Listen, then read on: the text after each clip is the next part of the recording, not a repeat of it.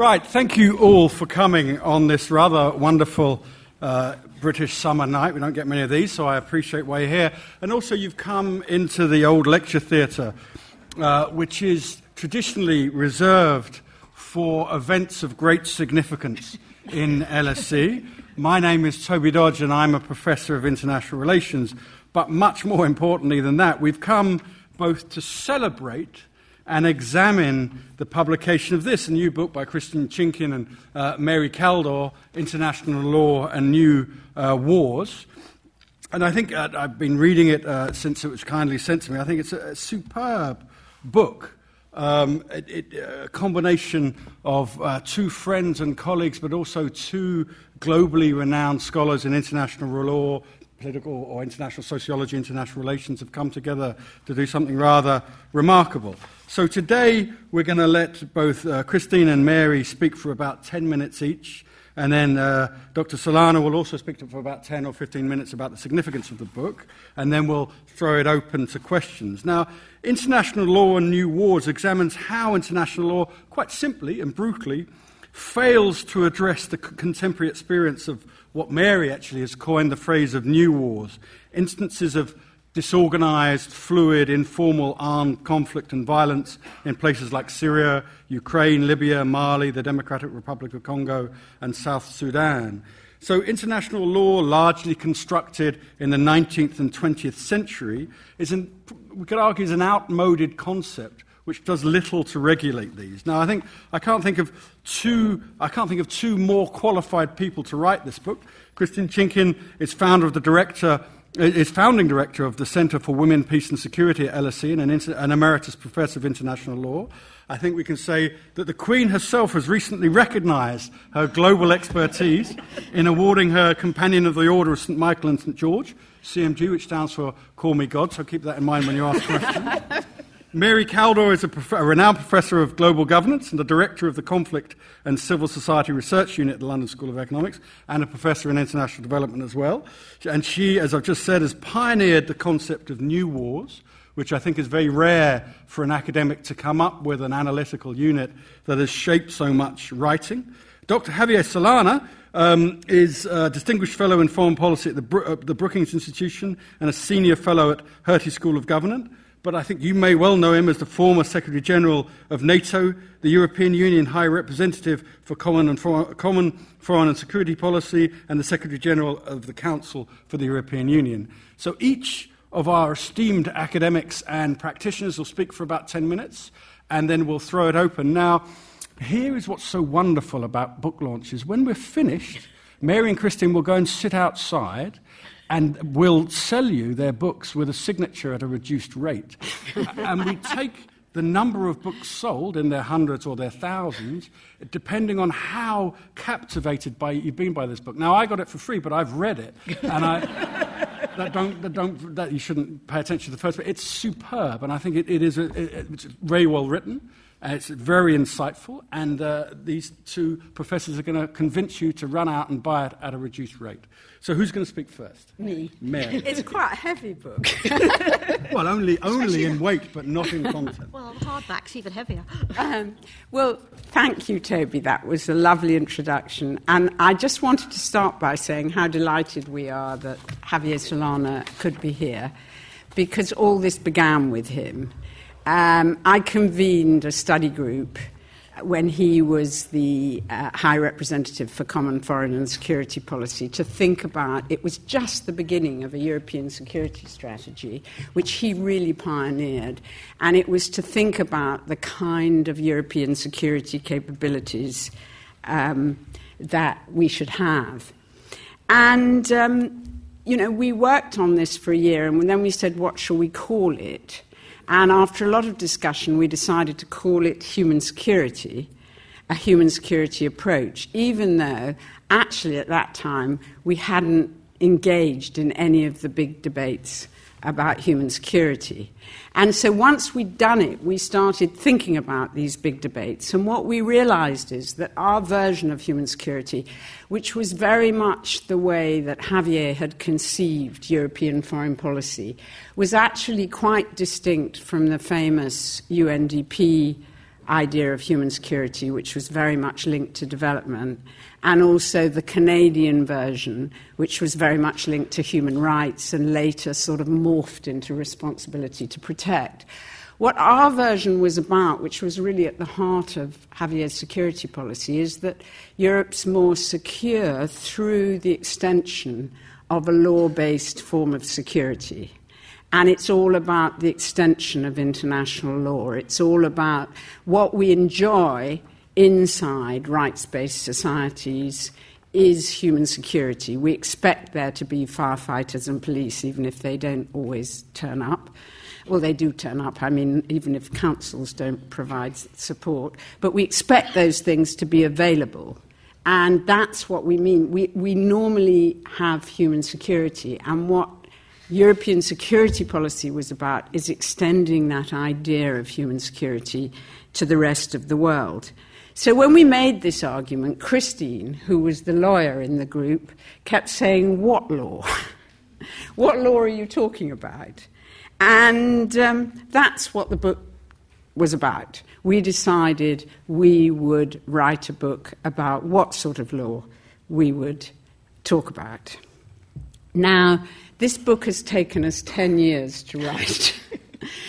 it's taken us a very long time, and I do want to say that we are incredibly grateful to the European Research Council, which gave me a five year advance grant. And, you know, one of the terrible things that could happen as a result of Brexit is that those wonderful opportunities, which are really unique to the European Research Council, might be taken away from us in the uh, academic world.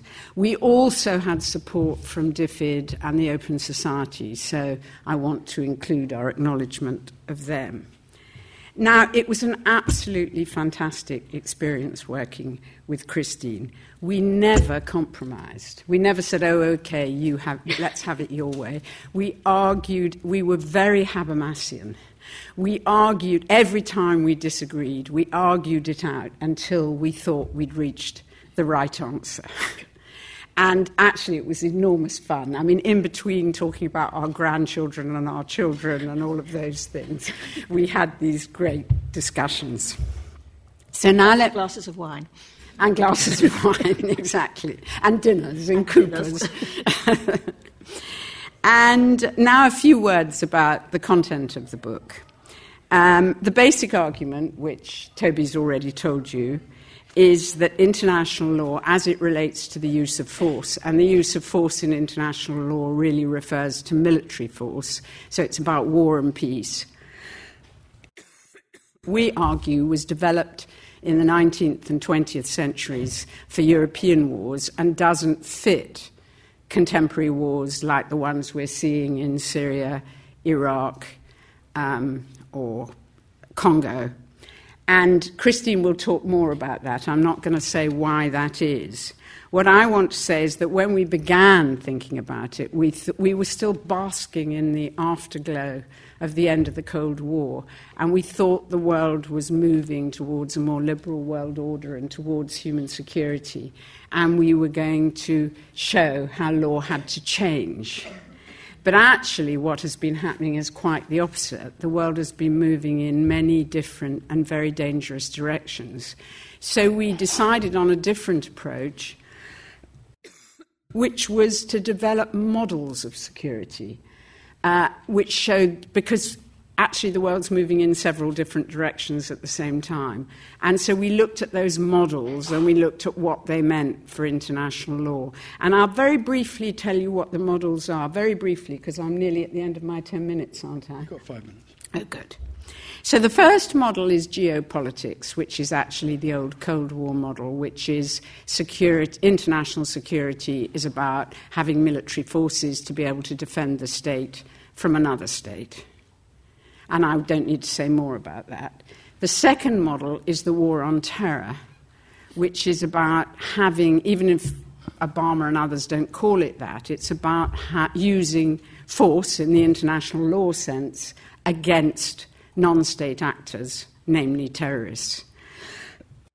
And this model has spawned a whole new complex of people, not just military forces, but intelligence agencies, huge numbers of intelligence agencies, private security contractors, and new types of tactics, notably drones attacks. Uh, and Christine will again will talk about, but it's stretched the way international law is understood. It's entered things like preemptive self defense. It stretched international humanitarian law, so Bush invented this concept of illegal combatants. And it's naturalized targeted assassinations, which is what drones are.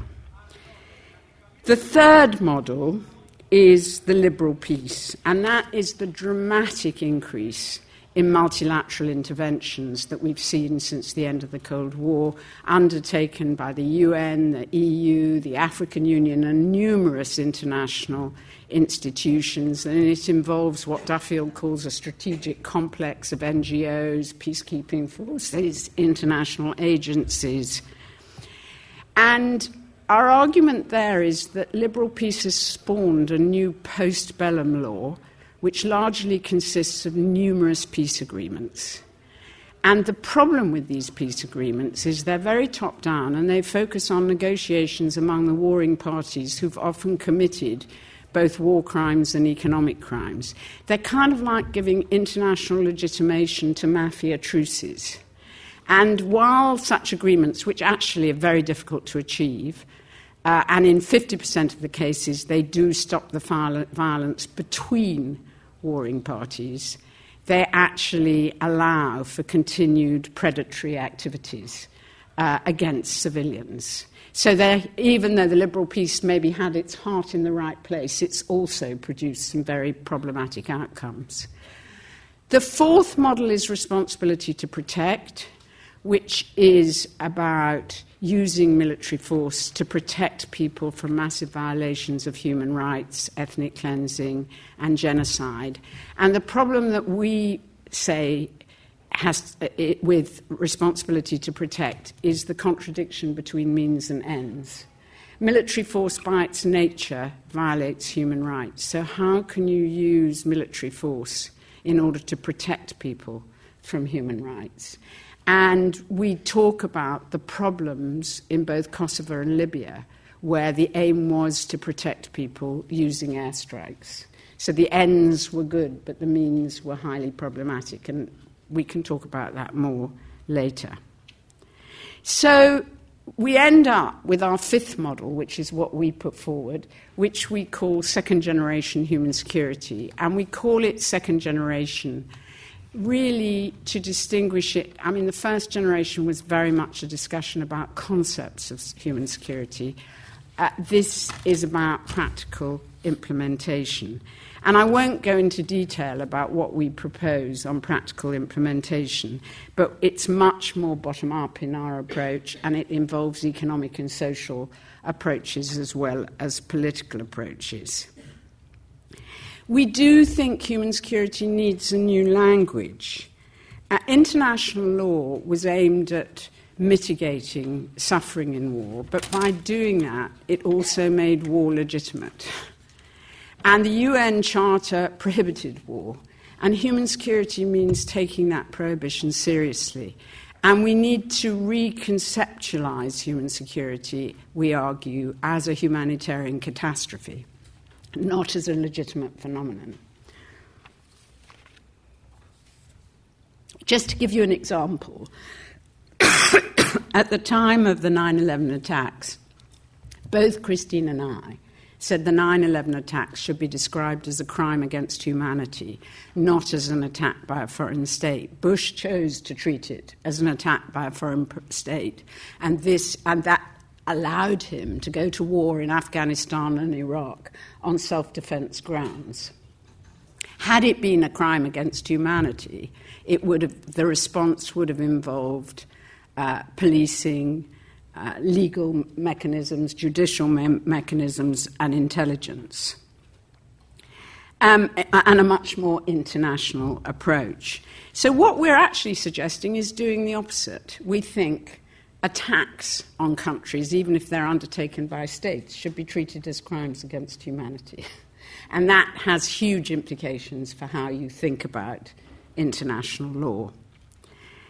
Now, finally, um, if we are, a final point I want to make, which is why we favour the human security model. We favour the human security model because we actually think it's the only model that will work in addressing contemporary conflicts. And addressing contemporary conflicts is hugely important because it has ramifications for all of us terrorism, refugees, and so on. And if we understand human security as an extension of rights based law, absolutely central is the construction of legitimate institutions. And I suppose our argument is really that human security actually has a better chance of commanding widespread legitimacy than any of the other models, and that's why it needs to be a focus. One other thing, actually, that I meant to say earlier, but some of the things I've been talking about in relation to human security have already and are being taken up by the UN, and I should mention in particular the new EU global, security, global strategy, which is explicit about adopting a human security approach. Excellent. Thank you for keeping time, Mary. Christine. Did thank I? you did, yes. Very good. Uh, thank you, Toby, and also thank you very much, Javier, for coming this evening. Um, the background to the book for me, as Mary said 10 years ago, was that she invited me to join the Human Security Group. And I think what she was really looking for was a tame lawyer who would agree with all the various sort of suggestions that be, were being put up. And we then started teaching a human security course together, which I think also generated a great deal of the discussion and so on. But the other background to the book for me was that joining the human security group, talking to, uh, and becoming a colleague of Mary's, um, brought to me as an international lawyer a completely new, different world. It was Mary's world of new wars, of human security, of liberal peace, of the political economy of war um, and concepts and principles that Mary engages with very readily, very easily, but which simply do not translate into an international legal system which is based around state sovereignty, a state centric system, state regulation. So, principles such as legitimacy, responsibility to protect, human security, these were all concepts that I began thinking, well, you know, where do they fit? How can an international law address any of these issues? So the sort of exchange collaboration that began was very much from Le- uh, learning on both sides, yeah, I think. Absolutely. Because, I've uh, learned such and you know, you have this great idea that well, international law could do that. That's no, no, no. That's not an issue of international law. And I think even more so, perhaps, is that international law is a very top-down system. You know, Security Council, um, treaty making, etc. And Mary's work has consistently been, of course, the bottom up, civil society, and methods of how civil society can influence um, the top down. So that was another area of considerable um, learning and problem for me as an international lawyer. And I would add that there's another dimension to the book that Mary hasn't mentioned, which is that I also insisted that the work that I've done on women, gender, and so on throughout my career to, has to come into the book. And so we have tried to bring a feminist lens, um, a gender lens, throughout the discussion of the book. We haven't done it systematically. It's certainly not comprehensive. Um, it's raised many other problems, and that's our next project, is to explore more fully um, the gender dimensions. Um, Mary and Toby have already pretty well explained the argument of the book, um, but I think to go back to the issues relating to the inadequacy of an international legal re- regime for the regulation of the use of force in today's contemporary forms of conflict.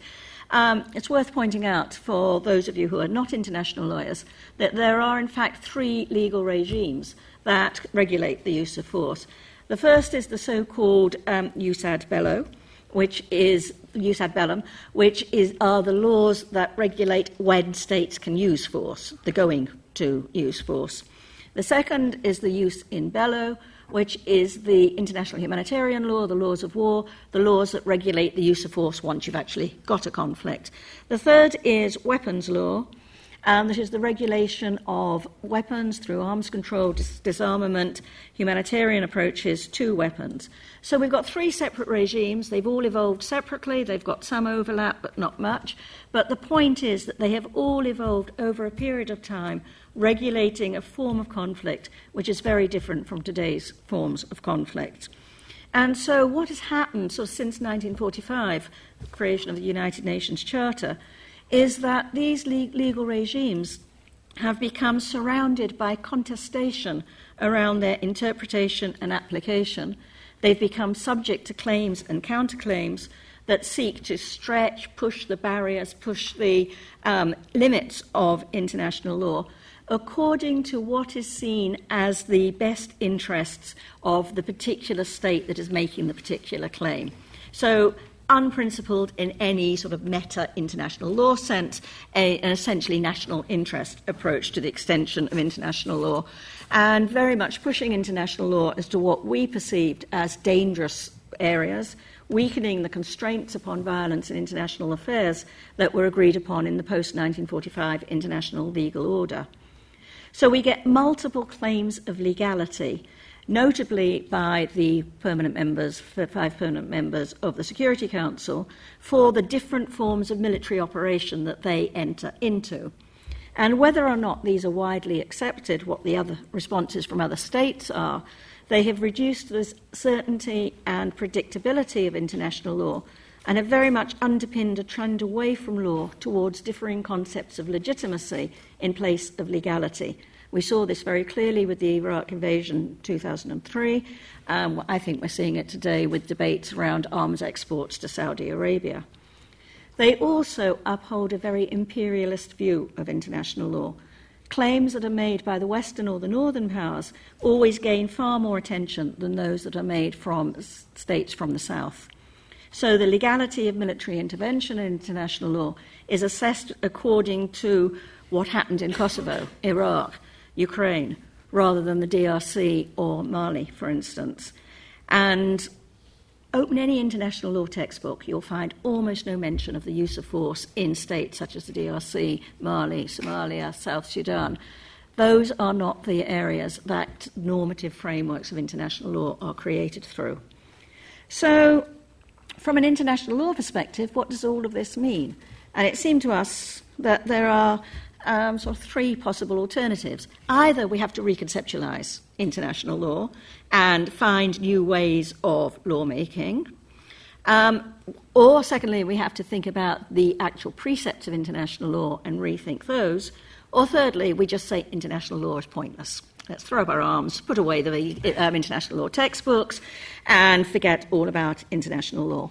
So, what the book does is essentially go through these three legal regimes um, jus in bello, jus ad bellum, and um, arms, arms control in general, weapons law, and look at the various ways in which international law has been stretched, look at um, the various ways in which the claims that are being made, particularly in the context of self defense, preemptive self defense.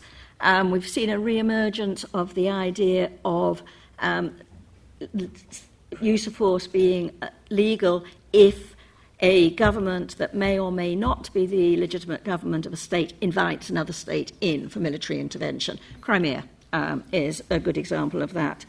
Um, we've seen in Iraq, Afghanistan, Ukraine, South Ossetia, we can go on and on.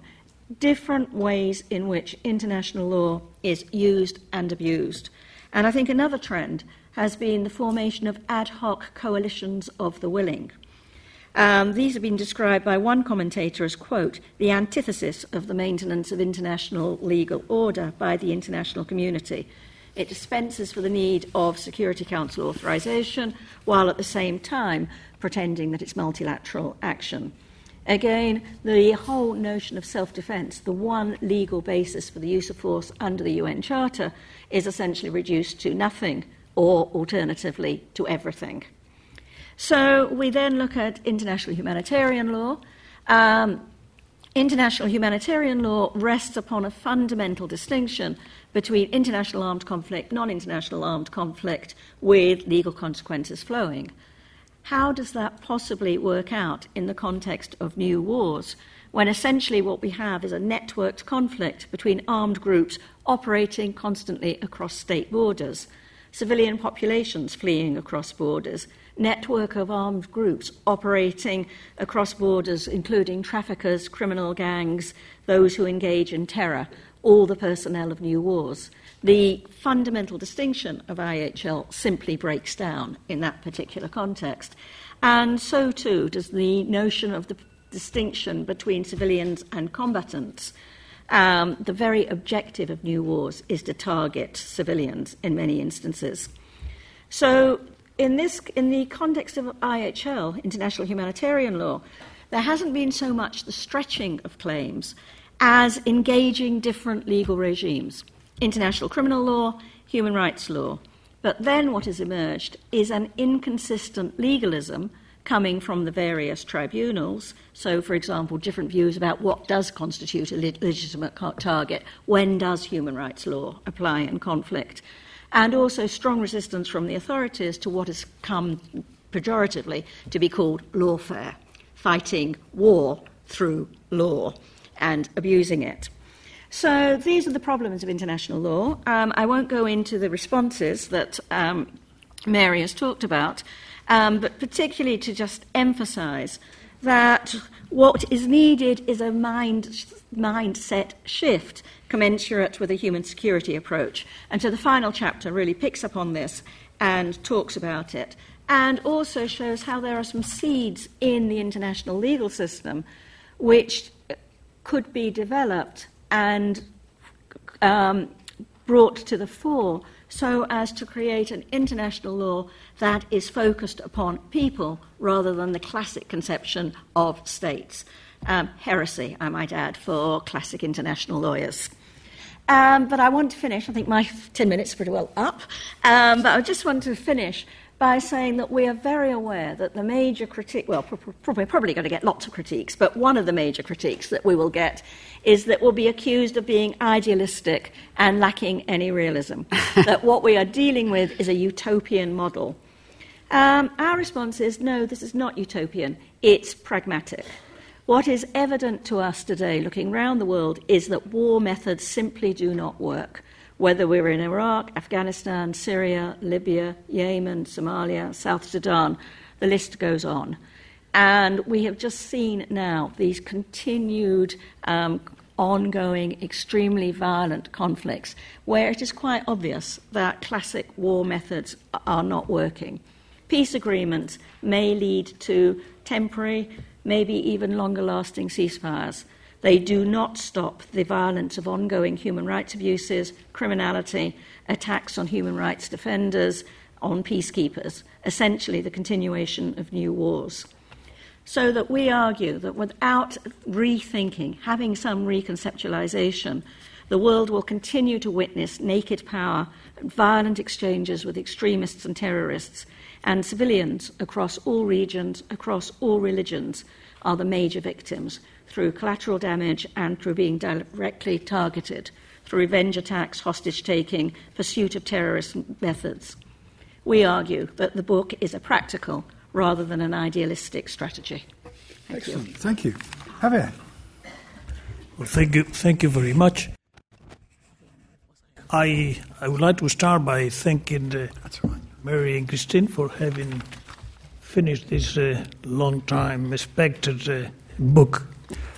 And I, I, I say it honestly because I think that uh, if we have had this book or a, um, a smaller part of it uh, in the times that we need it, things would have been very, very different to my mind. But we got together the first time uh, at the very beginning of the century. It was the year 2000 when we met, the three of us, and uh, Robert Cooper, which is here also in the first line, which was a very important uh, part of the team also. Uh, to, to really think how we handled the problems at that time, in, in particular in the Balkans. Uh, we started all this uh, related to the Balkans. And um, if we were uh, had this debate performed rapidly and the conclusions, I see that many things would have been done differently at the end there, and uh, no doubt in relation to Libya, for instance. I think that the, the situation that we suffer in Libya and the reaction that the international community had in Libya would not have been the one that we had, having had this uh, already uh, on paper. So the whole thing of the the evolution of the Arab Springs probably would have taken a very different uh, end. And I say end, although they haven't ended yet, because Syria is still with us, and we don't see really how Syria is going to be over for the moment. Uh, so therefore, I think it's very, very important what you have done. Uh, you may be criticized, you may be called utopian, you may call over realistic, but I think you have done something very, very useful. And uh, as I said, had I had uh, this book uh, at the time that we were committed, probably we have been done things differently. Now, let me let me concentrate on two or three things that I I I would like to, to I have to look at and to read it in more detail. But all the all the, the, the things related to the international law. Uh, these days we are talking about uh, cyber cyber war, which is another another type of the use of war, which uh, it seems to me that is not really very appropriate. But I mean, we apply the, the term war to many things. But uh, again, we don't know how to do it. We don't know what is legal, what is not legal. It's no declaration of war at all, and uh, you you use offensive weapons, and, and, and so. Mm, this this is, is, is so important that the people begin to, to, to to make this operational. And even if you can do it uh, 100%, at least take the first step in that direction because we are going to be uh, probably in the foreseeable future with many occasions. We are not going to see the clear war from a state to another state, probably, in many, many years. I hope never again. But we are going to see moments in which force is going to be used, and it has to be used according to the new rules of the game. If not, we will do it really things which uh, will be incompatible with the values that we try to defend, maybe compatible with some law that uh, people invent, but uh, not really with a type of rule of law which is accepted by everybody. Now, the question is is going to be accepted by everybody, this approach? And the answer is I don't know. It's questionable. And uh, if it's questionable, how do we handle this? Because it may happen that uh, a permanent member of the Security Council does not accept uh, this thing, this approach. Others, yes, but uh, one or two said no. What do we, how do we handle this uh, situation, which uh, should not prevent that this type of approaches can be can be done? Now, going to the, the example of responsibility to protect responsibility to protect was approved by the by the General Assembly, the United Nations, the Security Council, everybody approved responsibility to protect. The question was when it was used, uh, it was not used with a set of norms that accompany the application of this principle. And uh, so it was a, a, situation whereby we overdid, uh, it was overdone the, the, the limits that uh, were implicit in responsibility to protect. And that was uh, create, created a response in the United Nations of the countries that thought that they had been abused by the utilization of responsibility to protect. But if we have called instead of the responsibility to protect the right to be protected, it would have been probably very different because those who need to be protected ask you, please help me not the opposite. I mean, now we have the responsibility to protect the side, the one who is going to protect, not the one who needs to be protected. If it's the one who needs to be protected, the one who calls, I think the legality and all these things would be way much easier to handle. Now, this is an example of how the lack of, uh, of regulation, the lack of laws, the lack of, uh, of international uh, rules for the for the this these uh, dramatic situations uh, have uh, taken us in that uh, diff- difficult difficult situation. I um, I look at now at uh, at uh, Syria and we see what is going on these days. The, the, I really really I'm very, very depressed with the situation now. Tomorrow you are going to have a debate in your parliament, if I'm not mistaken. Um, I am not going to, to say anything about that, but I'm going to tell you that the European Union, you like it or not, uh, is going to continue and is going to continue doing these type of things well. We have determined to move in the right direction on security and uh, we have going to, to, to, to, we are going to do the utmost, if it's possible, with your country, but try to see if we can apply these things. And, and the latest security um, documents by the, by Madame Mogherini, all these ideas uh, are embryonic in it. So therefore, it's very easy that we can. Uh, uh, with the book already out, uh, give a much more uh, entity to that uh, to that document. And um, I think that uh, what I I would like to say is that uh, our idea. My idea, I don't, I don't have any power to impose anybody. In any I'm a retired person, so, but I still talk like if I were in power. I mean, I would recommend to those who are in power that they have to, to, to take, as far as Europe is concerned, that it's a is not an state. It is something which uh, will never declare war on anybody because we don't declare wars in the European Union. We don't go to war. But you may have to go into operations of this type that I would like to be on, probably on responsibility, I mean, right to be protected but to somebody. And uh, I think we have to do with the reality in which we are living, you are living your country, London, and the uh, problems of internal security, and problems of external security, I think we have to begin to think that uh, security is a continuum. That there is internal security and that continues internal, external security, or reciprocally, it starts in external security and does happen in internal security. The examples are evident, uh, and I, this audience knows it very well. And uh, I think that uh, this is the way we have to structure our security, with this view of internal and external and look at it from one pole only. And then the continuum, I think, will be much uh, will be much easier to engage the, the, the, civil society in these operations, and much uh, easier to do and much cheaper to do. I think that the same type of equipment, the same type of capabilities are needed basically, basically, fundamentally, expensive ones, for internal than for. So I think that this is the type of idea that we have, uh, uh, we would like to do in the European Union. And I'd like very much to thank again Mary and Christine. And I hope that uh, in these uh, new ideas that uh, in the continent are going to be probably put forward, I would love very much to see that the United Kingdom is with us. Thank you. Thank you very much.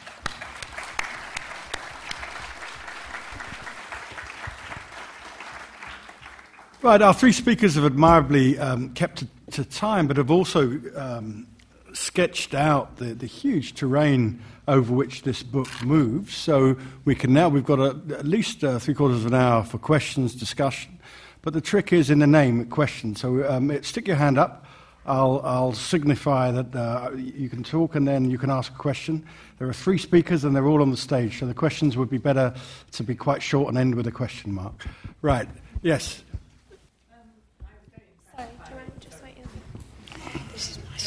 By what seems to be like in the book. But here's a very naive question from a non lawyer. If you tell me that a law needs changing, and it's in the UK, we can have a parliament and we can get the law changed if we get the right politics. How do you introduce a whole new set of international law? Right, yes woman in front. So if you just hand the microphone over, and I should have said if you could introduce yourselves before you ask the question, that might help the audience. Thanks. Thank you. Uh, Kirsten Ainley, International Relations Department at LSE. Thank you for really fascinating presentations. I have two very quick questions, and they both got question marks at the end of them, Toby. Um, so the first is around crimes against humanity. So if you were to conceive of attacks on civilians, even by states, as crimes against humanity, and if you're not willing to try and prevent them using an R2P type framework, you rely on prosecution.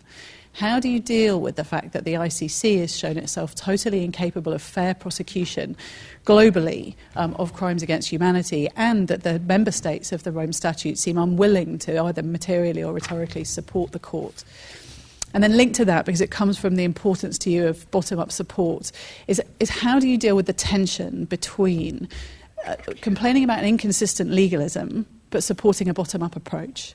So, for some people, uh, a fragmented or pluralized international law is a good thing because it's more context sensitive. So, individual hybrid tribunals and so on are good because they can respond to the individual uh, characteristics of the situation they're dealing with, but they do cause a problem for international law because they bring about these inconsistencies. So, I just wondered if you could say a little more about the tension between wanting widespread support, including context sensitivity, and also wanting a consistent universal regime. Well, thank you. I love an LSE audience. I'll come back to the audience in a minute. We've got uh, three um, uh, questions that go right to the heart of the. Uh, heart, well, no, but the second, the two. The, the, the first is um, if international law needs changing, who changes it? And I think that was my, exactly my thought that you seem to be calling for a counter hegemonic campaign. Where does that come from? Secondly, Who's going to prosecute? Uh, I hope I'm not doing damage to the questions because the International Criminal Court has proved so weak or so poor in uh, prosecuting crimes against humanity. And if, a bottom, if you're advocating a bottom up approach, how do you get over inconsistency? Who wants to go first? Well, they sound like international law questions. so um, I think I probably had better had. And they're the sort of questions that make me think the third alternative of throwing my hands up and saying, let's forget all about international law altogether, um, is probably the right answer. Um, but given that international law is all we have, and given that um, we do need to, I think, continue to have at least um, some respect for it, let's sort of think um, rather more um, changing international law, um, there is no legislature. Um, there is no um, centralised lawmaking um, authority under international law. And so the classic ways of changing international law are through um, treaty, treaty making, essentially, or through various processes which, through consensus, through practice, through uniform behaviour, evolve what um, we all call rules of customary international law. Now, treaty making, and there was a great era of treaty making in the 60s, 70s, and huge number of multilateral treaties. Problem is, they are slow. Um, it, you need to get agreement you know, over the text, then you need to get agreement um, to actually become a party to the treaty, then you need to have agreement to actually give effect um, to the treaty. Um, having said that, when you do get a treaty, yes, there is consistency and certainty. And I think the big dilemma for states in terms of lawmaking today is that you can get um, agreement. We got agreement, let's come to Kirsten's question at the um, same time. Um, we did get agreement over an ICC statute. Yeah, um, 1998, states came together. Okay, it links a bit with Javier's question. Um, there was strong resistance from some of the powerful states, states such as the United States, the um, Soviet, um, sorry, Russia, um, China. Uh, other states are still not parties to the ICC, but um, there are also, I think, growing um, where you get, there are 193 states in the um, world community. We don't have to always just rely on the big five and so on to be able to argue that there is um, a, an emerging, evolving international law. And that's where I think the really importance of the bottom up approach comes. Where there is that um, resurgence, if you like, of um, approval coming from civil society, coming from the NGO community. I think it does give a much greater weight to legality as well as legitimacy. Uh, and so we get the sort of the tension is not just universality at the bottom level, it's how it, in, it um, applies with the um, upper level as well. It's an imperfect system, but what I think is even more imperfect is what we have at the moment, which is claims being made by the powerful states that what they are doing is law. And that, I think, does have to be resisted strongly. The court's a disappointment. Um, yeah, absolutely. If we go back to 1998, we were all cheering. You know, it was absolutely fantastic that we created an international criminal court. And yeah, um, so many years, 15 years since it began its work, it's bitterly disappointing in the way that it hasn't responded. So, what are the, I mean, we've had these conversations, what are the answers? Hybrid courts involving international and local, located within um, local areas, um, more specialist courts such as those that we've seen in other regimes, like the WTO, um, for example, or the Law of the Sea Tribunal. Um, should we step back as well and say one of the big problems is that we in the West assumed that the ICC was going to be a court in our image? And um, were not willing to see that there may be other models of justice that could have been effective in there. I mean, again, it's back to trying to, I think, have um, different thinking you know, around these things. Mary. Yeah, I wanted to add a few things. I mean, first of all, I don't know to what degree we're talking about changing international law or upholding those bits of international law that are relevant, because, of course, we have had since the end of the uh, Second World War a big growth of human rights law um, and other bodies of law. So that's one thing I wanted to say. But the other thing is that I think we were very influenced by the notion that, well, uh, this was taught to me by Christine, that laws are discourse, that a, a sort of constructivist view of international law. And um, there's a, a, a, book by Brunnée and Toope, I don't know if you're familiar with it, but it's about how law is produced by shared communities of practice lawyers, civil society groups, states. And the way we thought about it was that each of our models involved different groups of people who saw international law in different ways.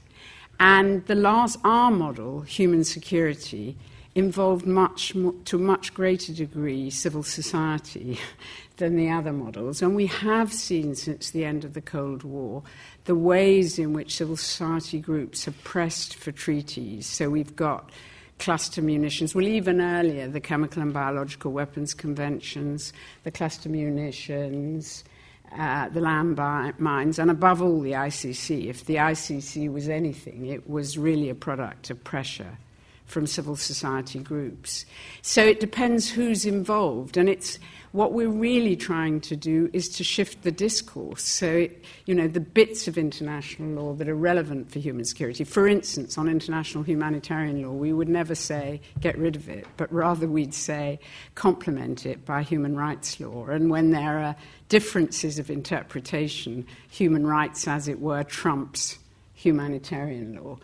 Uh, so maybe we didn't make that clear enough. And I agree with Christine about the ICC. Again, it's, you know, the ICC has been, in a way, totally undermined by geopolitical thinking around how these trials are conducted. And it's a matter of changing, changing people's ideas about the world. That's what the book is really an attempt to try to get people to think differently.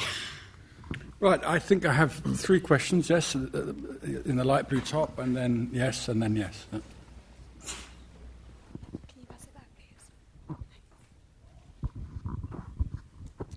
Ronan Tynan. Uh, actually, I'm quite traumatized by what's going on in Syria. And not just in terms of the actual crimes that are committed on a systematic basis by the combatants, particularly by the regime and Russia. Uh, it does not in any way to excuse the coalition, their activities in Iraq at the moment. But really, I just want to ask a question because it seems to me that international law has really, if you look at the Syria case study, has been not just irrelevant, it's played no role whatsoever in mitigating, reducing, or stopping the conflict. You know, the Russian vetoes at the start, which protected the regime, and allowed the conflict to accelerate when civilians were being gunned down in the street, and even talk about advances in human rights law.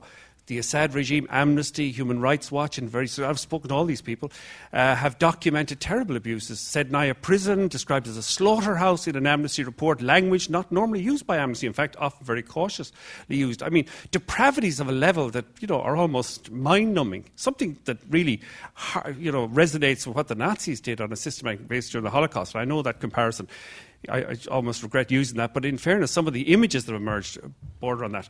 I, the reason, Mr. Chairman, I, really want to put the question. I came really because this book struck me as having some potential to get people thinking, because you bring it back to basics. You bring it back to people. People are invisible in Syria. It's discussed as a geopolitical discussion, and particularly the left has been disgraceful the way it has backed Assad because he's been opposed to the United States, for example. I know that might sound crude to some people, but just think about it. We really hear very little about civilians in the Syrian conflict. I really want to ask you about your model, how you hope your model might make a difference in making us think about that. And uh, yeah, I'll leave it there. Mr. Yeah, we got your question. You. Lovely, thank you. Uh, yeah, if you keep your hand up, the mic will come to you, and then I'll come to you third. Yeah. No, just pass the, the mic along the. Yeah. We'll get there in the end. Great. And then the mic here. Hi. So um, I'm a summer school student. I will take the session three about the international war crimes. Uh, my question, actually, it's it's from uh, my education in public international law last semester in the States. My professor uh, was criticizing ICC. One of the reasons is that it's being too political. Um, many of its decisions are political matters, and I just wonder maybe you mentioned that in your book. I haven't read it yet, but I'm going to like whether you, um, whether your model is gonna solve that problem. Like, repeat what the problem with the ICC is. Too political. Too political. Okay. Uh, that's one of the critics by my professor. So I'm just wondering whether this will solve that issue. So, uh, like criminal tribunals or other types of international laws that's gonna change that. Great. Got it. Thanks. Hi, um, my name's Maya Gustafsson. I'm an incoming master student at LSE. And, um, well, David Kilcullen and others have emphasised the um, cities and the role of new wars and uh, asymmetrical conflict in cities. And I was just wondering if um, cities, have, have, cities have any role um, to play in the reformulation of the international law in your book. So this is the relationship between conflict in cities and international yeah. law. Yeah, and one final question. Yeah, I'll, I'll recount. Hello, my name is Fahad, and I'm second year law student in University of Liverpool, and I have one question.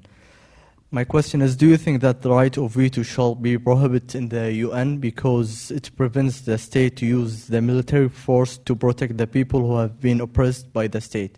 As you know, in Syria, every time they want to attack Syria and Russia make a veto for it, so nothing changed. Excellent. We have four questions, and quite right, I think Syria looms large. First, what can your model say about the undoubted crimes against humanity in Syria that seem to have made international law relevant? And it's not all of the left that backed Assad, but I take your point on that. The, the, the second point is uh, uh, a critique of the International Criminal Court from an unnamed professor. Um, is it simply failing because it's too political? That's, yeah. Uh, the third is citing David Kilcullen, and I won't comment on his attitude towards international law, but his work on conflict, his argument in his new book about conflict being primarily urban, that problems to quote his rather purple prose, is coming down from the hills into the cities. What does international law have to say about combat in the city? And, and the, first, the, the, final question, again, coming back to Syria as the case study, uh, given the absolute uh, inability of the United Nations Security Council to do anything about Syria and a chain of other conflicts, should we remove the veto and what would be the consequences of that? Let's start with Mary go to Christine and then end up with Javier because I'm sure he's got some things to say. Well, of course, you're absolutely right. I mean, not only are people ignoring international law, but they're deliberately violating it. I really never expected in my life to see deliberate attacks on hospitals. the way it's happening in Syria, for example, and that's only one example the use of phosphorus, the use of napalm, the use of chemical weapons. So, yes, they're deliberately ignoring international law. So, do we then throw up our hands and say international law is not relevant? I sort of think Syria makes the case even stronger for strengthening international law, for documenting. We need to document those war crimes. Uh, what I want to say is your point very much about um, the people in Syria uh, raises. I realise I forgot to answer the last question about bottom up.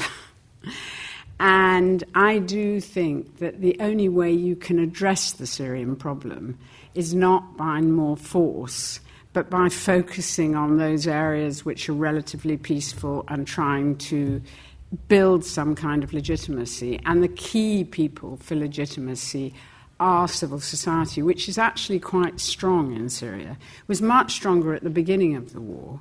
And you know what you saw in Syria, which is actually very similar to what you saw in Bosnia and very similar to what you st- saw in Ukraine, is that the war began with a democracy movement and then the government attacks the democracy movement and accuses it of being terrorist or Sunni or whatever and turns it into an ethnic conflict. So ethnicity turns out to be a consequence rather than a cause of the conflict. So when I was talking about bottom up, I was actually talking about these quite, not so much about international law, but about practical human security responses. Having said that, I'm not actually romantic about bottom up. Bottom up includes terrible people as well as good people. the issue really is to combine bottom up and top down. So, what I was really saying was more bottom up. I mean, I think there's a tendency to just talk to the warring parties, not to recognize that actually this war was intended to end democracy. It was actually a war against civil society, and civil society should be treated as an actor uh, not as just something, uh, as a nice add on. So I agree with you. It's terribly important to take people and civilians, and you can't solve these problems without taking people seriously. I'm going to answer the question on cities as well because I think this is a really interesting question. I haven't actually yet read David Kilcullen's no. new book, but I'm very interested in the issue of urban, the increasingly urban nature of warfare, which is partly the consequence of the dramatic growth of urbanization, which in turn is a consequence of contemporary wars because in many wars people move out of the countryside and into towns and they never return to the countryside. So, wars, I mean, towns like Kabul in Afghanistan. Uh, Pristina in Kosovo, Goma in eastern Congo have become so much bigger as a consequence of war. Now, the thing about, um, you know, old wars, they much preferred having them in the countryside. You had your battles in fields. You tried to avoid having them in cities.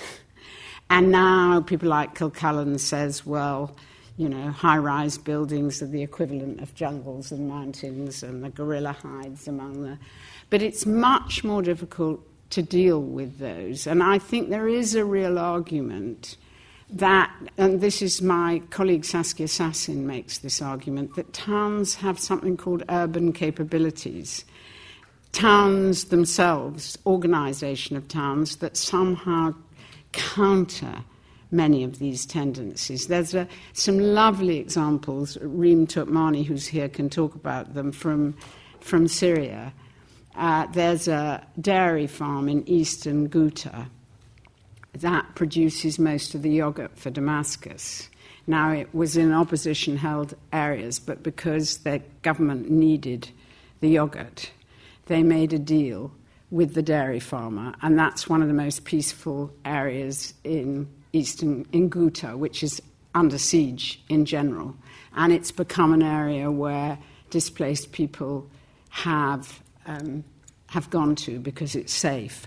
Or there's another lovely example of something called the people of Aleppo, who are basically engineers who decided to form a group to keep electricity, water, um, and uh, going.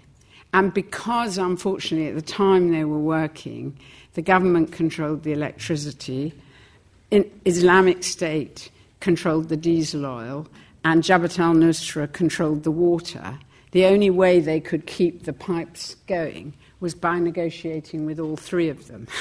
so there are lots of examples of those kinds which can be uh, built upon. I mean, one of the arguments I think about urban capabilities comes from a traditional view of towns as cosmopolitan centres. And actually, once you get these megacities, it's really no longer true. You have ethnic ghettos, you have walls, you have all these huge problems of cities. So um, maybe we're seeing something quite new, but I think this is a whole area of research that we need to do more of. Christine. Um, right, I would agree with the unnamed professor.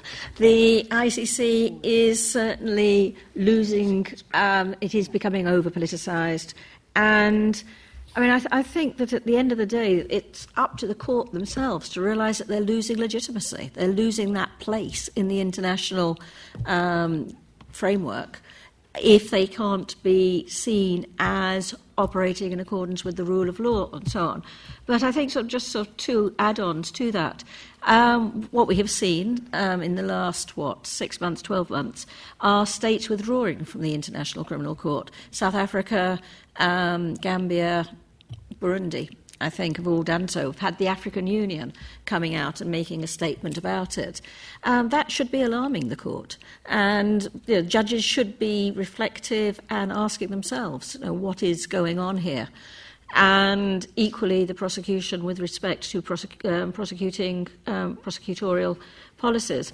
But I think that there is another side as well. What the court has done has been to develop the concept of international criminal law. And I think at the end of the day, what is going to be far more important than the ICC's own position is the domestication of international criminal law into national domestic courts and building on the jurisprudence that is put out there um, to create a body of international criminal law that is operating. We're seeing it, for example, in Argentina, where there are cases that are now being um, brought to the courts in Argentina using, in many instances, international standards and looking back at the period which was what now, two, three decades ago, that nobody ever thought there would be any cases coming out from. And so I don't think one just has to look at the criminal, International Criminal Court with these particular judges at this particular moment.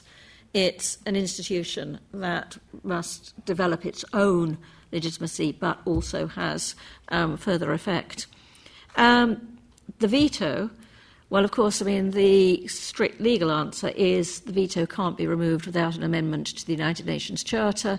Um, the UN Charter has only ever been amended, I think it's twice um, since 1945, both times purely to add extra members to the Security Council, other bodies, not in any way um, to do anything um, substantive with it.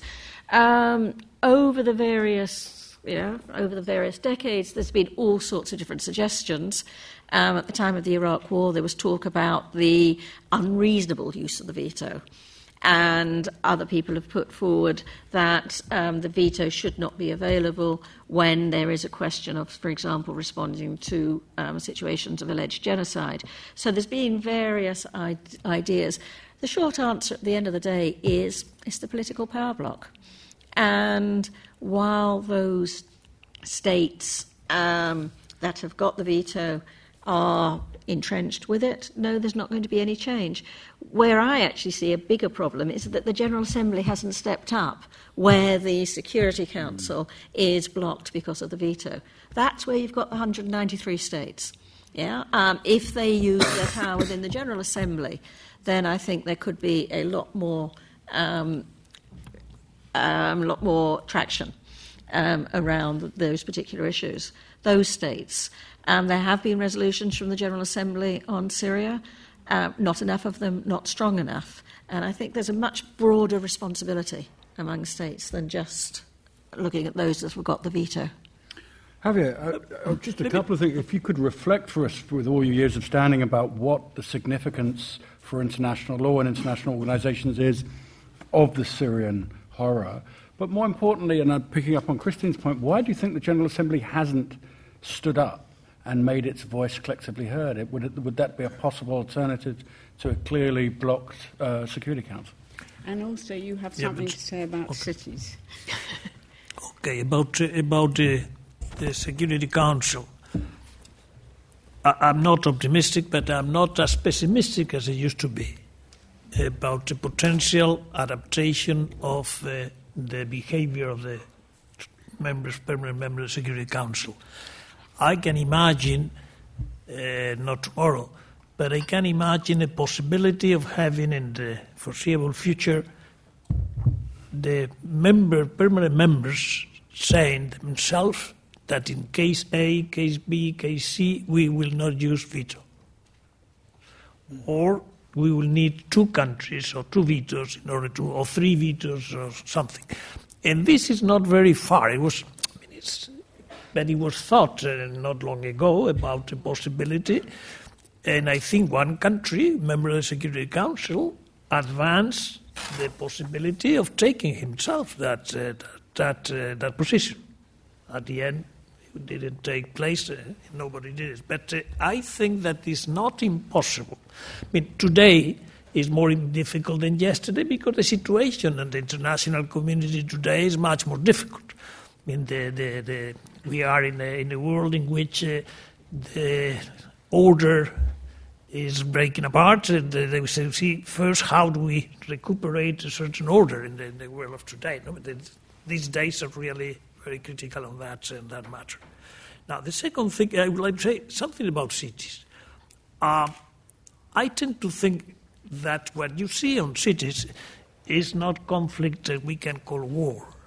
I think is much more criminal actions. I think criminal actions which are massive is like a war, no? but they're criminal actions that have to be dealt with as criminal actions. Take a, take a city, for instance, the city of Mexico. You don't have to go to Africa. The city of Mexico is, is, is militarized, uh, but uh, as, as, a, as, a, fight against a crime. Not against, it's not a question of ethnics which are fighting uh, crimes, which, I mean, uh, organizations which are fighting themselves. The organized crime acts normally in cities because it's much easier to do it. Uh, and, uh, but I think that in general terms, um, in Congo, for instance, with some exceptions, the, the, the big battles have been done in the countryside. So, crime, yes, and uh, but uh, the crime organized, uh, it looks like an, an, army, it looks like a war, but it's, it's crime. It's a different story than that. Now, the, the, second thing I would like to say is, uh, is on the issue of Syria. And let me, let me, let me go a little bit, uh, a little bit before Syria in the year 2011. Um, 2011, uh, Egypt, uh, Mubarak goes away, and Tunisia goes away, uh, the, the president, and we had a big, big problem in Libya. And I think Libya, if uh, allow me to say this, it's, uh, it's easy to say today. In Libya, we didn't handle the situation properly in Libya, and many militaries ask us to, to Mary in particular also, in Libya, Benghazi could have been handled differently. And Benghazi could have been closed, and I think, for instance, the European Union could have closed Benghazi and, and maintained the other part. It was not that dramatic. And uh, we didn't do that. And we entered into some people, uh, really coming from uh, organized, uh, organized part of the civil society in France or in other places decided that uh, it had to be bombed. And it was bombed. And it was bombed without, uh, without need, I think, with not much uh, liking of many of the countries that participated, and uh, with a very clear, this is the most important thing I'm going to say for that, very clear statement by Russia and very clear statement by China that its responsibility to protect is used we will be very carefully doing if you overdo it. And if you overdo it, forget it. And we overdid it. And the Chinese and the Russians have not forgotten. And when we go for the first time to the Syria case, China and Russia say no, no way, no way. And has continued until today, even with all the catastrophes that happened.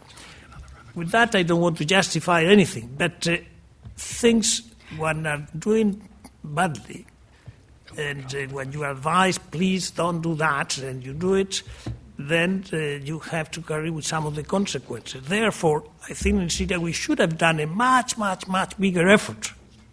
Much, much bigger effort because we had, uh, I mean, the, the, Western world to say it, because we had some obligations because part of the responsibility was on Russia and China because of what happened in Libya. I mean, again, this is not a justification of anything, but um, it's a reflection of how things are very. We have to think very well how we do things and look very clear to the consequences. The concept of regime change by force has been a tremendous mistake. Okay, thank you.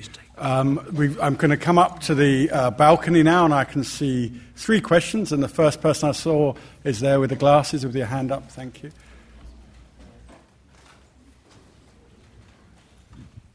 Hi, my name is Natasha, and I'm a trainee solicitor. Um, my question has to do with the extraterritorial application of human rights treaties, especially in the context of drone attacks. So I'm thinking about Article 2 of the ECHR um, which is violated when a contracting state conducts a targeted killing on a foreign soil?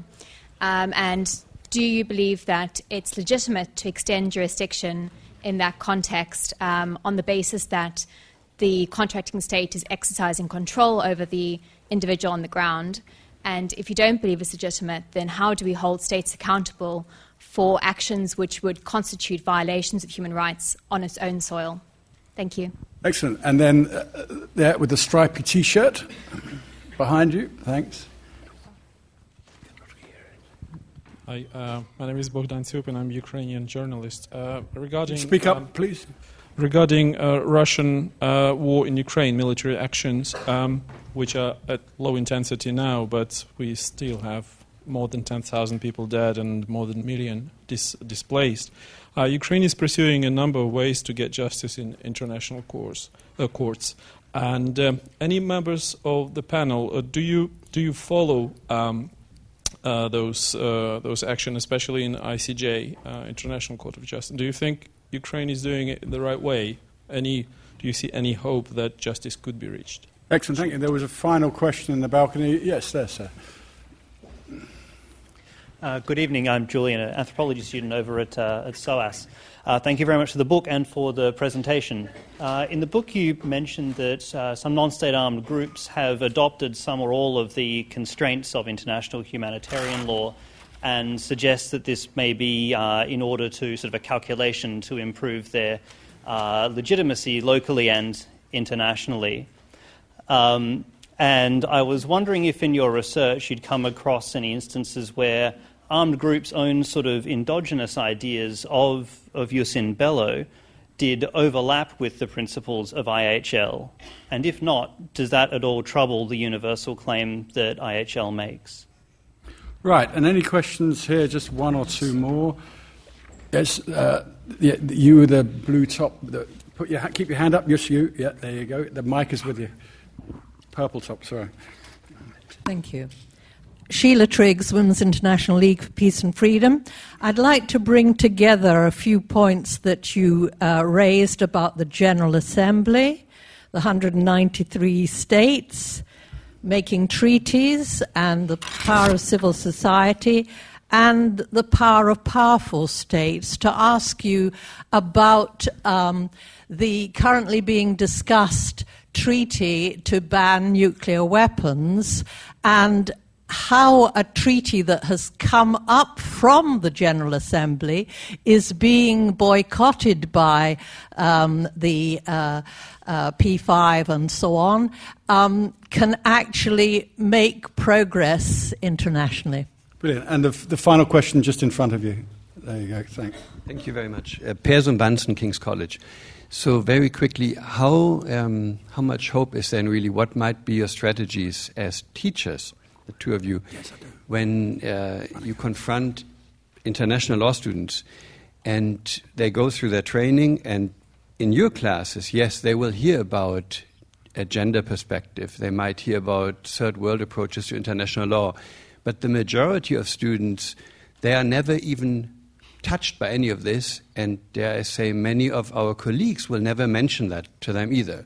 And so, that very intriguing approach that you suggest to bring an international relations and public international law scholar together with somebody who has pioneered work on global civil society, that's exactly the kind of critique that we need nowadays. But many of our colleagues, the mainstream public international lawyers, they don't do it. Our students have never heard of these things. Could you turn it into a question? I was going to say that's a what, what I, the, the, question was, what's the strategy that we should pursue? What's the strategy? Right. The okay, we've got ten minutes left, and of course, at eight o'clock, it's going to be quite time-consuming because you've all got to leave here, go and buy a book, and come back to, to get it signed. So we've got probably about 3.3 minutes each for each of our three participants to answer. I'll start with Mary, then to Christine, and give Javier the last line. So, Mary. Oh gosh, I'm, I do not know how we're going to divide this up. Um, Christine is much better at answering the law questions than me, especially on drones. But what I want to say about drones is that the problem with drones is that the US treats this as a war of global reach. And so you can kill anyone anywhere because they count as combatants, and therefore it's considered legal. And to anybody else, this is targeted assassination. This is not a war. And this is precisely the problem of international law. I mean, of course, actually, it's quite hard to dis- define this as a conflict, as a war, since it happens everywhere. But nevertheless, the fact that the US says it's a war and therefore it's legal to co- kill combatants is how they legitimize what they do. Also, there's a real argument about consent. How can a country consent to have its own citizens killed? Surely, no state, if we believe in human rights, sovereignty does not extend to giving consent to another state to kill its own citizens. So, there are lots of reasons to be very critical about, and, and Christine will no doubt give, me, give a more legalistic answer than I have. I'm surprised that we say armed groups operate within international humanitarian law. Quite the opposite. What we say is that you know, killing civilians is a deliberate violence in new wars is primarily against civilians, and to deliberately kill civilians is contrary to international humanitarian law. So, you know, I, there may be a few cases and, and Christine may be more aware of it, and maybe that's what we said. But in general, international, in, in general, armed groups deliberately violate international humanitarian law. And actually, it's really fascinating to think about this because for soldiers, being trained in international humanitarian law is absolutely key to what constitutes a soldier. Uh, because after all, how do you draw a distinction between a soldier and a murderer? You draw a distinction by saying this is legal killing. And it's legal killing both because the war has been, is a legitimate phenomenon and because the soldier operates within the framework of the law. So international humanitarian law is incredibly important for soldiers. What you see happening in contemporary wars is it's not only armed groups that neglect it, it's also private security contractors. So, what, you know, a very typical pattern is that the, um, the regular forces will shell at a distance, and of course, they can claim they're shelling military targets and civilians are being killed by mistake, but they'll send in the militias to do the dirty work of killing because the militias are not bound in the same way as they are by international humanitarian law. Same with private, it was private security contractors who were doing torture in Abu Ghraib. So, uh, as to whether they have rules, actually, I think there are certain codes, whether we would consider them acceptable, and whether, I mean, I do think that where there, if, if you look at for instance, the history of international humanitarian law, actually it goes back historically a long way, and we talk about that in the book, and it comes from many different traditions. The Islamic tradition is actually stronger than the Christian tradition on international humanitarian law, and we talk about that.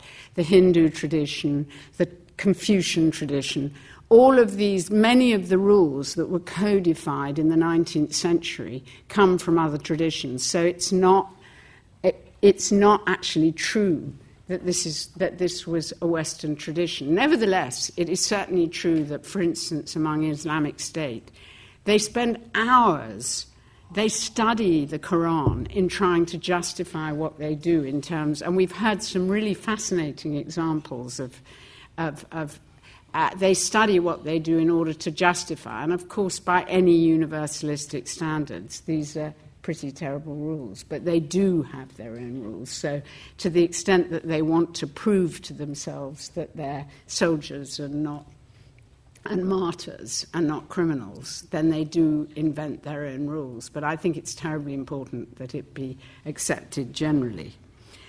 Um, uh, there was I wanted to say one thing going back to the previous question, which was which I should have said about Syria, and to really agree with what Javier said about regime change.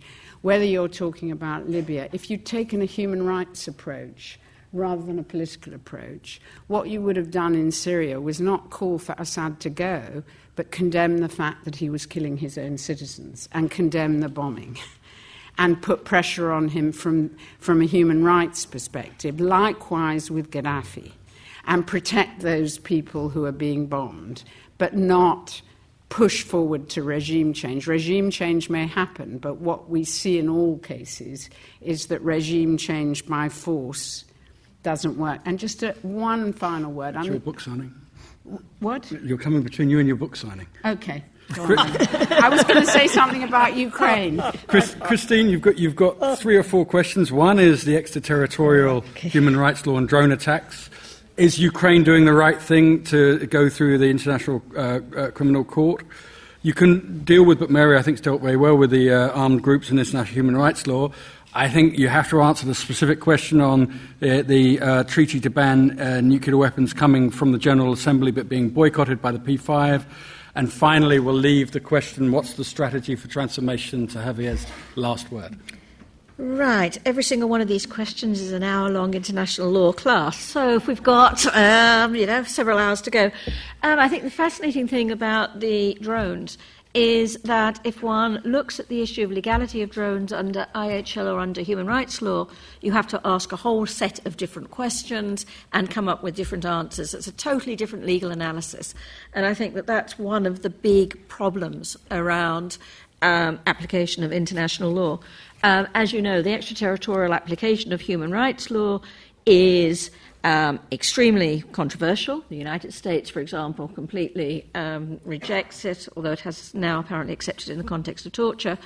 Um, and what we really are into with the context of drones is, as you said, whether you know, attack from the air essentially amounts to sufficient control and authority to allow for the extraterritorial application under um, Article 1 of the ECHR or, um, or Article 2 of the ICCPR, or whether, um, in fact, that is so removed, as in the case of the NATO bombing um, with former Yugoslavia. So it's a highly controversial issue. Um, it goes back to the issue of excessive legalism in argument, um, I think. Um, Ukraine, Ukraine is doing precisely what Nicaragua has done, what the um, Democratic Republic of Congo has done, um, what Serbia did. All of these um, countries have taken cases to the International Court of Justice, um, where possible also to a um, regional human rights court, European Court of Human Rights. Um, yeah, I think it's a perfectly appropriate strategy. it makes the court develop the jurisprudence around um, application of the use of force if the case gets that far. There's always the admissibility um, jurisdiction um, type issues. I'm not sure quite where the Ukraine case has got on those particular areas yet. Um, yeah, the courts are there as a tool. And I mean, clearly, if we go back to one of the most classic cases of challenge of the use of force through the ICJ, the Nicaragua case in the 1980s, the judgment of the court quite clearly did have political impact in the long term. So, yeah, I think it's a, a good strategy to pursue. I would just add on the non state armed groups that, of course, Common Article 3 of um, the Geneva Conventions assumes that non state armed groups will take on um, international humanitarian law. And yes, there are um, cases where they do so and do say that they will comply with IHL. And there's interesting research coming out at the moment, which I think could really be pursued that there are instances of non state armed groups that very clearly, for example, will not engage in sexual violence and rape in armed conflict precisely because they see that as being contrary to the laws of war. And I think if we could learn more through research about why and when non state armed groups will comply with IHL and what are the um, parameters within which they act, I think that would be an extremely useful um, basis for further decision making.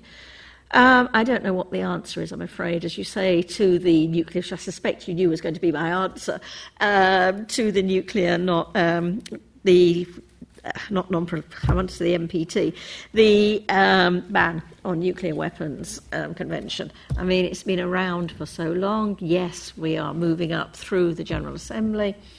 Um, what is the purpose of a treaty which the nuclear powers aren't party to? And all I can say on that is, again, that pressure keeping on. Uh, maybe I should just add that I was involved in a case brought by the Marshall Islands against the United Kingdom precisely around the duty to negotiate a treaty on banning nuclear weapons in accordance with the Nuclear Non-Proliferation Treaty and in accordance with what the International Court of Justice said back in 1996 the court essentially threw the case out on um, lack of any dispute. I still find it difficult to see how there is no dispute between the non nuclear states and the nuclear states on precisely this issue. Maybe that also links back to whether it's worth going to the court with the um, Ukraine case. Tell them to buy our book and read it. Can be the only strategy for bringing um, new blood into international law courses. Have it. We, we're over time. If you have one minute. One minute and less than one minute. Uh, I don't have anything to add to the uh, they have uh, answered very well all the questions. I just want to, to, to, say thank you very much both of them, and thank you very much to you for having uh, spent with us this time. And I hope that we will continue working in that direction and uh, we will make some progress. Thank you very much. I think it's. Wait a minute, we haven't finished yet. I, I think it's testament to, to the superb speeches we've given, which are a mere faint reflection of the expertise in this book that on a hot night where you could have all been uh, relaxing in a bar, you've stayed right to the end, in fact, over the end. Now, I know I forgot to mention something earlier on. The book is actually for sale outside, and, and, and uh, these two august professors will sit here and sign uh, the hundreds of copies you buy. So if you just go outside, buy the book, and bring it back, they'll sign it. But more important, not, no, not quite more importantly, but equally importantly, can you thank our three speakers for an excellent and, uh, speech?